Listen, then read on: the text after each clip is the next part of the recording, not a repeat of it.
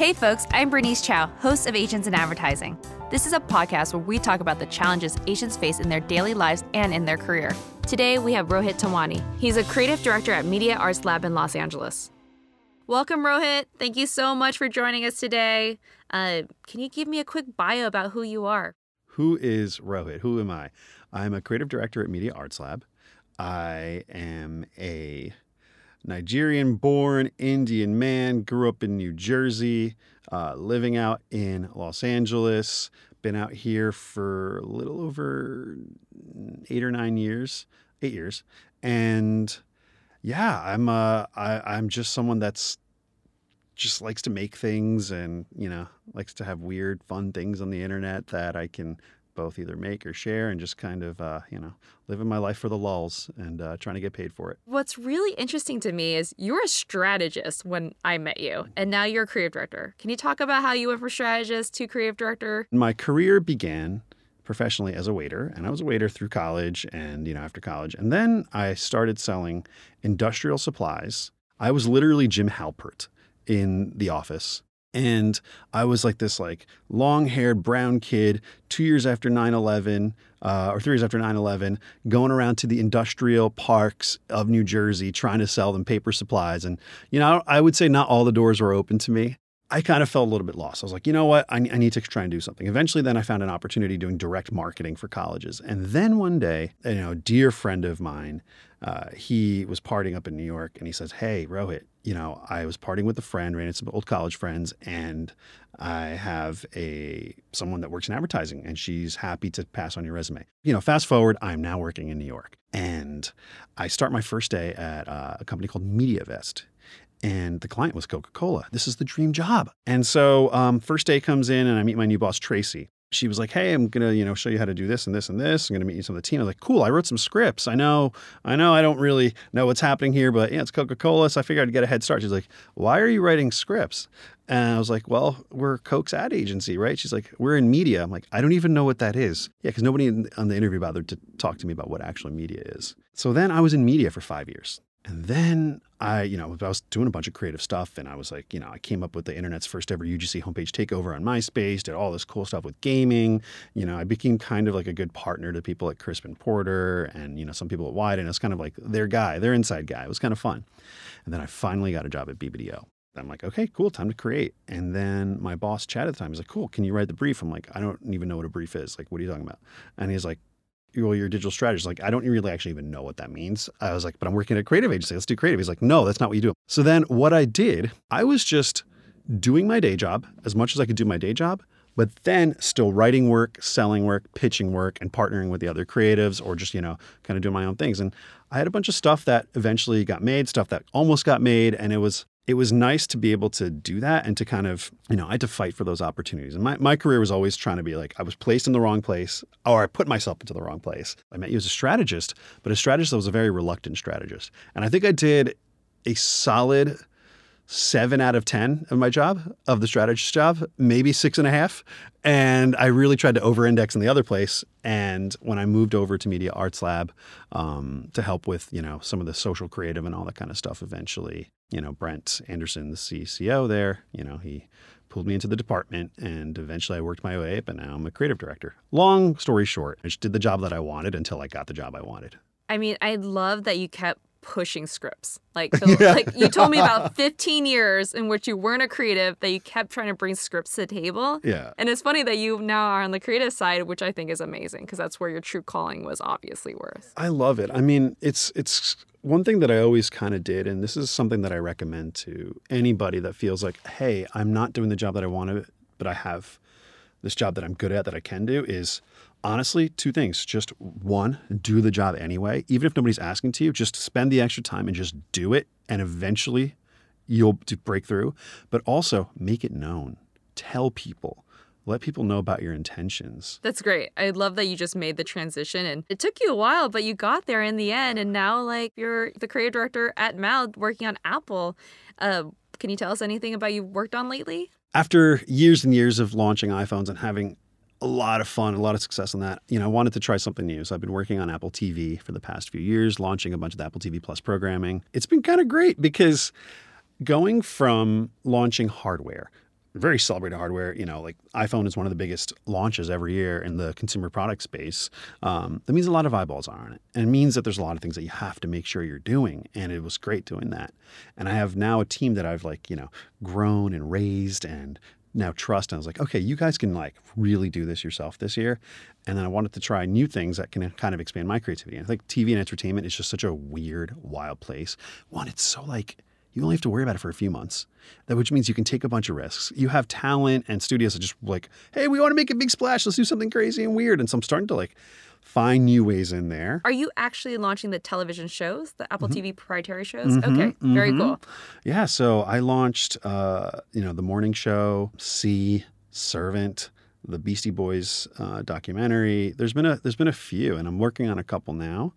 Um, one by the time our listeners hear this, it'll be out there, and hopefully everybody likes it. But it's Isaac Asimov's Foundation, which is you know based on the seminal novels that inspired Dune, Star Trek, Star Wars. You know, that was they're the god. You know, Foundation is the godfather of sci-fi, and it's great for me to get a chance, being a big sci-fi fan, to get a chance to work on that stuff professionally and get paid for it. And you know, I'm working some other ideas with some great creators, and um, where I can't believe I'm being allowed to make some of the stuff. That's really cool. I can't wait to see your work. With that in mind, how have your cultural experiences affected you? When I was two and a half, my father and mother, um, we moved from Nigeria to New Jersey, and my dad was finishing his master's in computer science, and you know, he's retiring this year. But he's been working doing crazy cool, like you know, computer engineering stuff for the government and uh, for you know since the '80s, and he wanted to make sure both my parents wanted to make sure that we went to you know good schools, and that ended up being 12 years of Catholic school, and we're not Catholic, and as a child, I mean, I had this weird, you know, this one weird story growing up in a Hindu household, um, going to Catholic school. And I remember we were second grade and I got in trouble with my teacher because we were talking about Easter and, you know, how Christ came back um, after Easter, you know, he rose from the dead. And as an innocent child in second grade, I raised my hand. I said, nobody actually believes this, right? And because I thought it was just comic book stuff because I didn't believe any of the Hindu stuff. I didn't believe any of this. I thought everybody was just kind of in on it. You know, it's like, oh, that wasn't great because now that's like you have one kid denying religion in front of other kids that are st- still many of them believe in Santa.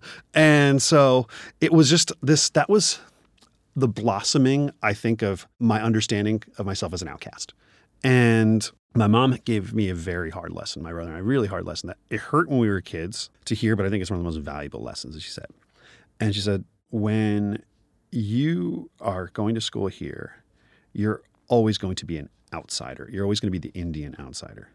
When you go visit family in India, you're always going to be the American outsider. You will always be an outsider.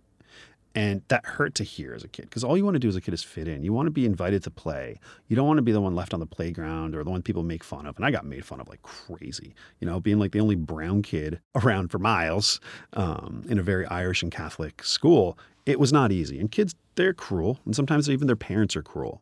There was a moment where I pivoted, where I was just trying to fit in, trying to fit in, always just wishing I could fit in, wishing I could be white. You know, because when you're white, things are so much easier. And because there's, you already removed that one layer of like, oh, here's that someone's with a weird name or with a different skin color. I have assumptions about them. I know either what kind of food they like or how much their house probably smells or how unathletic they are or how about they're good at math. When you see a white person, you actually don't assume many things. And it's hard to carry that when you're a child. And after a while, I think it was probably sixth grade, seventh grade, but then really freshman year high school, I was like, fuck it. Can I, I'm sorry, I can't curse. Yeah, you can. Okay, okay. Yeah, I was like, fuck it. I'm just going to embrace this because if I'm different, I'm just going to own it. And freshman year, I ran for uh, you know freshman student government, and I was like, I'm not going to be tired. You know, I'm not going to be embarrassed by name. I'm going to be Vohit for Rohit. That was my campaign slogan, undefeated. You know, it's my it's my these days my Twitter handle. It's my everything. You ever want to find me? It's Vohit, V O H I T, the number four, Rohit. So Vohit for Rohit became a thing. And at this point, I embraced myself being different, and I, I and that actually then started to blossom my creativity in class. I was like, I was just maybe over indexing, but like we had to do like vocabulary in freshman year. And I just would, when we had to like read definitions uh, in front of the class every week when we go around, and I, all mine would just be absurdist and crazy. And, and first, my teacher was like, What are you saying? You can't say this stuff in freshman year, you know, English class. And then eventually it became like something him and all the whole class looked forward to. And I just always did everything to kind of make myself laugh because and make myself happy. And that was just kind of just being exactly who I felt on the inside. And I don't care what it looked like on the outside. And then in the end, all of a sudden I started gravi- people started gravitating, I guess, towards me. And I had a lot of friends and all this kind of stuff. So that's kind of where I think the creativity started. And Bernice, I don't even remember your question that you.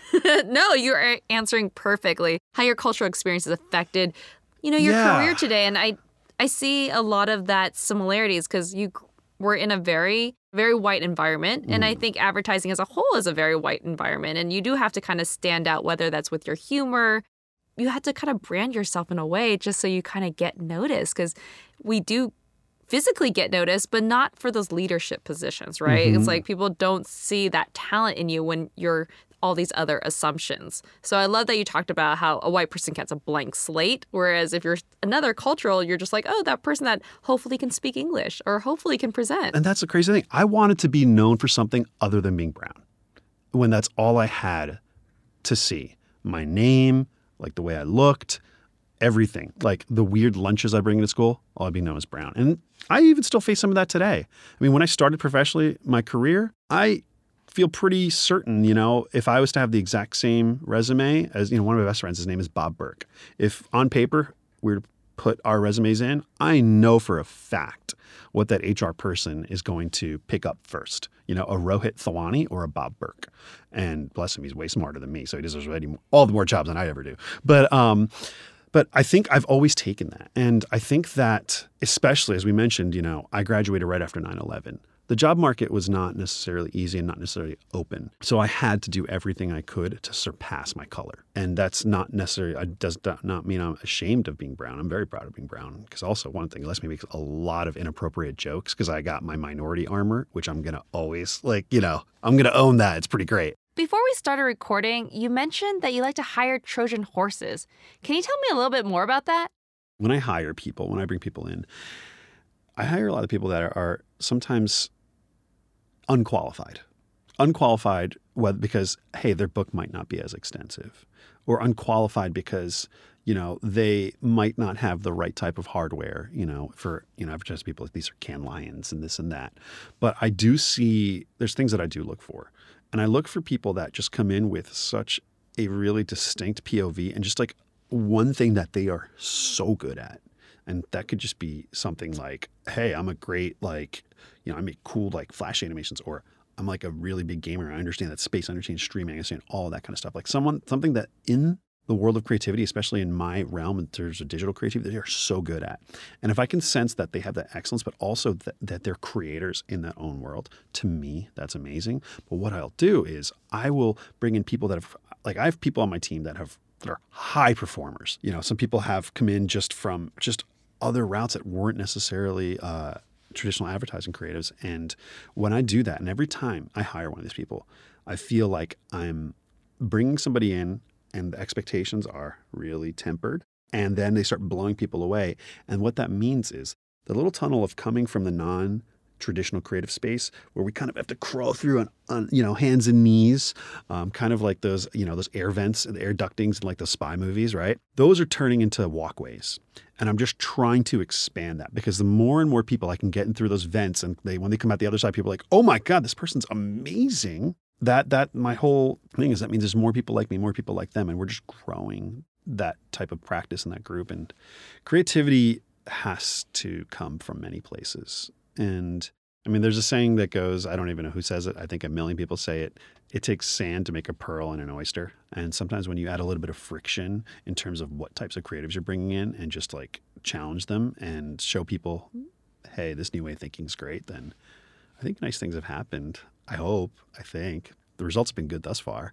Um, but yeah, I'm always looking out for people that aren't given the same opportunities. I love that you're paying it forward back to people with that same drive that you have. Yeah, because I mean, it's fun to see somebody that is just like dying to get in. And I mean, like I said, everyone on my team has asked. They've all are none of them are, are traditional creatives um, that you know from this core team that have just been so successful. You know, one's an artist that was exhibiting at Art Basel and just doing stuff for rappers and all his crazy stunts. Um, you know him. Actually, you met his brother, uh, David Strada, is his brother. So Carlos is, was one of these guys, and, and you know, and so all these people come. They've all asked, and they all say, "I want to be part of your team. I want to do that. I want to do what you're doing." And I'm like, Okay, that's the first step. Cool. You made it known. I've seen your drive. Dude, I will help you do whatever you want to do. Just let it be known and just work hard and, and just come in with something different. That's great. You also have your own podcast as well called The Hopeless Show. What's that about? I would say a month or two before the quarantine, before COVID all went. Um, a dear friend of mine named Aaron Wolf, he's a filmmaker, director, actor. He reached out to me and we kind of formulated this idea that we both were kind of, I think, dancing around for a while. And really, the idea is there's so much hopelessness out in the world.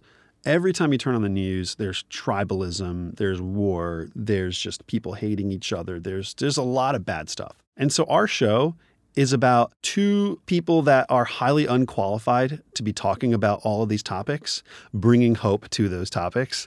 And it's, you know, there's a lot of comedy in the show. And every week it's a one hour episode. We just recorded our 60th. Wow. Yeah. And we've been recording pretty much every week since the quarantine started, almost every week. And, you know, our, our listenership has been doing, you know, been growing each week. And it's just, it's, it's kind of like therapy for both of us because we both are just seeing all this stuff happen in the world and it's just it's an hour for us to talk about them. And we've had guests. We've had you know like alec baldwin. We've had like you know they're all through him um, through my buddy aaron from being in the industry. But regardless it's it's it's just a weekly way for anybody that listens even if you're not interested in whatever topics we're talking about we'll inform you about them as far as we can figure them out. And then just try and bring a bit a little bit of hope. And sometimes the solutions we bring are awful um, and just really, you know, or just humorous, but I think they're genuine. And yeah, so if anybody's interested, The Hopeless Show, it's available on, you know, Stitcher, Spotify, you know, Apple, everything, whatever you want. I like that you bring hope to all these subjects. Yeah. It's there's a lot there's a, there's a lot of hope that's needed in this world. I completely agree. So, what is one last piece of advice you would give to someone that's coming up in the industry or someone that comes from the same cultural experience background that you have that you're like want to champion with words of advice here? Oh man, I don't, Bernice, I don't know if I have one word of advice. I'm just going to try and spit some out. Sure, let's, no, let's, we'll, let's we'll just take, see. we'll take let's just see where this goes. The first bit of advice is not everyone is as talented as you think or as you fear. There is like I don't think I'm that good to be honest, and I think I'm pretty good. I don't think I'm great, and I think maybe that's what keeps me going. But I can tell you that that same insecurity is shared by a lot more decorated people than myself. And don't take your insecurity as a reflection of your skills. Take your insecurity as a commonality between you and the most successful people. Because if you feel like you can get better, that means you can but that also means you need to keep proving yourself. So I think like the first step is people are like, oh, I don't know if I could ever get a job there. I don't know if I could ever do that. I don't know if I'm good enough. Honestly, nobody ever does. And there was a um, Troy Ruhanen, he's I think CEO or something of TBWA. I've known him for a long time. And we were hanging, you know, we were like at the CES convention and in Las Vegas, and we were just talking and, and over dinner or something. And I was like, "You're never tired." And he's like, "He's like every day I wake up, I look in the mirror and I'm surprised. I keep forgetting I'm not 18. And then we started talking, and he was saying, like, even people at the highest, highest levels are always questioning their decisions. They're always like, everybody is, is, like, has this sort of uncertainty if they're good, if they're great, if they're the right person. And I think that's okay and that's good. That means that you're having the same kinds of emotions of everybody from every level. And the first step. And then, then the next bit is just making it known. If you want to do something, make it known and do it. Do it without people asking you. And eventually they're going to ask you for it.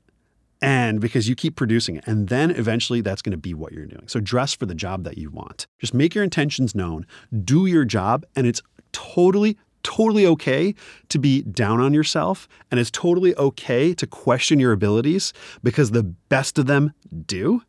And the more you question yourself, that means the more opportunities there is for you to perfect things. Every time you question yourself, if you're good at something, that's one thing that you can get better at. And that's just a brief to yourself. And so I think all that stuff's great. You know, use that as as your and use your and use your perceived weaknesses as your strength. If you're someone that that has a difference that you feel might negatively hamper it, make that difference your strength. And you're going to be really surprised with just how many people will be gravitating towards that and be looking for that.